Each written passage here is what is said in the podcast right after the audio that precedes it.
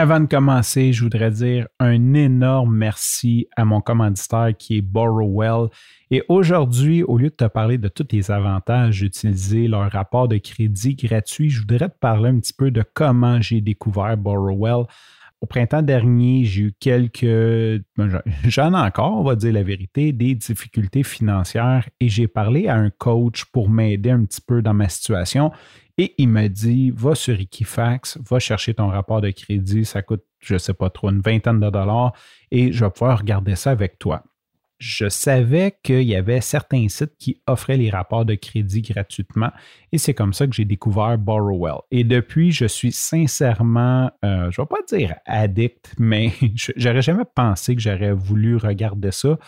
Et j'ai commencé à regarder ma note de crédit, voir qu'est-ce qui se passait, c'est quoi les différents facteurs. Et aussi, j'ai commencé à lire, tu sais que je ne lis pas, donc je l'écoutais en audiobook, le livre de Ramit Sethi qui s'appelle I Will Teach You to Be Rich, dans lequel il y a un chapitre complet sur la cote de crédit et l'importance de ça. Donc, depuis ce jour, je regarde ma cote de crédit présentement montée parce que je fais les bonnes choses, mais je regarde aussi toutes les astuces que m'offre Borrowell. Donc, si ça t'intéresse d'avoir ton rapport de crédit, ta note de crédit, ta cote de crédit gratuitement, je t'invite à visiter le centro.show oblique crédit sans accent. Donc, c'est S-A-N-T-R-O.S-H-O-W oblique C-R-E-D-I-T. Je vais mettre tous les liens dans les notes de l'épisode.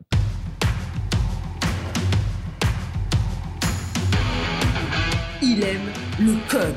Il faut que la communication soit codée, mais de façon claire et transparente. La rigidité, c'est pas pour nous. Mon nom est Francis parent et vous écoutez le Sandro Show. Mais le plus important, c'est qu'il est bélier. J'ai pas envie de péter la balloune de personne aujourd'hui parce qu'on a un superbe mois d'octobre. Ceci dit, ça arrive souvent qu'à l'Halloween, on a la première neige. Tu vas me dire, oui, c'est une neige fondante.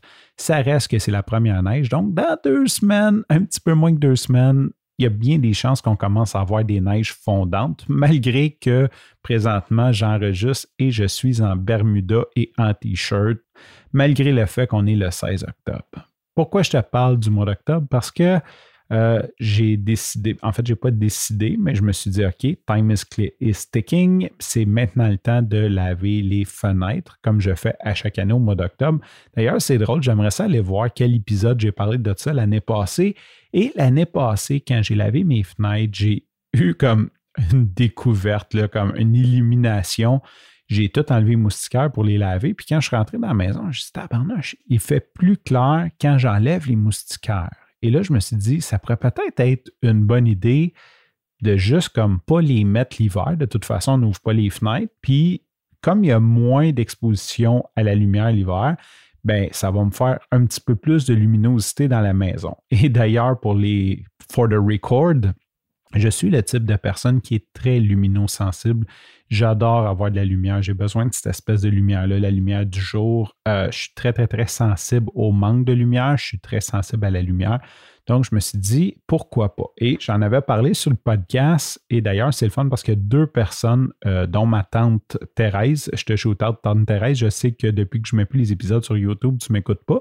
Mais c'est pas grave. Si un jour tu tombes là-dessus, tu vas savoir que, que, que je t'ai shooté out qui me disait que ma grand-mère faisait la même chose. Fait que bon, j'ai trouvé ça intéressant. Et là, ben, comme j'étais toute fier de mon coup d'avoir plus de lumière dans la maison, ceci dit, euh, j'ai deux chats en fait, et j'ai décidé de faire une petite mise à jour sur mon épisode de l'année passée. Pourquoi? Parce que c'est vrai que quand il fait moins 40, tu n'ouvres pas les fenêtres. Ceci dit, il y a des fois qu'il va faire comme 3-4 degrés l'hiver, puis tu as peut-être envie d'aérer la maison. Et là, si tu n'as pas de moustiquaire et que tu as des chats comme moi, les chats se poussent par la fenêtre. c'est pas super euh, comme truc. Fait que là, il fallait pas ouvrir la fenêtre trop haute.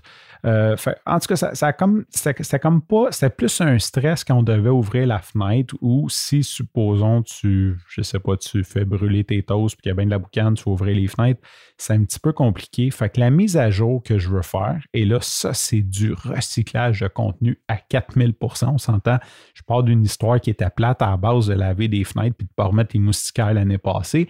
Et là, je rebondis sur ce contenu-là pour tout simplement dire que euh, je suis allé stratégiquement et j'ai laissé comme peut-être un moustiquaire sur deux, de sorte à pouvoir ouvrir les fenêtres euh, si, supposons, mais il fait un peu plus beau que je veux faire aérer la maison, ou supposons qu'on brûlerait quelque chose puis qu'on voudrait ouvrir, ou peu importe la raison, sans que les chats s'échappent. Donc, si jamais tu veux faire ça, premièrement, je te conseille de laver tes fenêtres rapidement parce que n'oublie pas que dans deux semaines, il va sûrement commencer à neiger. Et l'autre chose, garde-toi au moins un, deux, deux moustiquaires euh, dans tes vitres. Ça va t'aider si tu veux faire aérer ta maison. Sur ce, je te remercie pour ton écoute. Je te dis à demain et bye bye.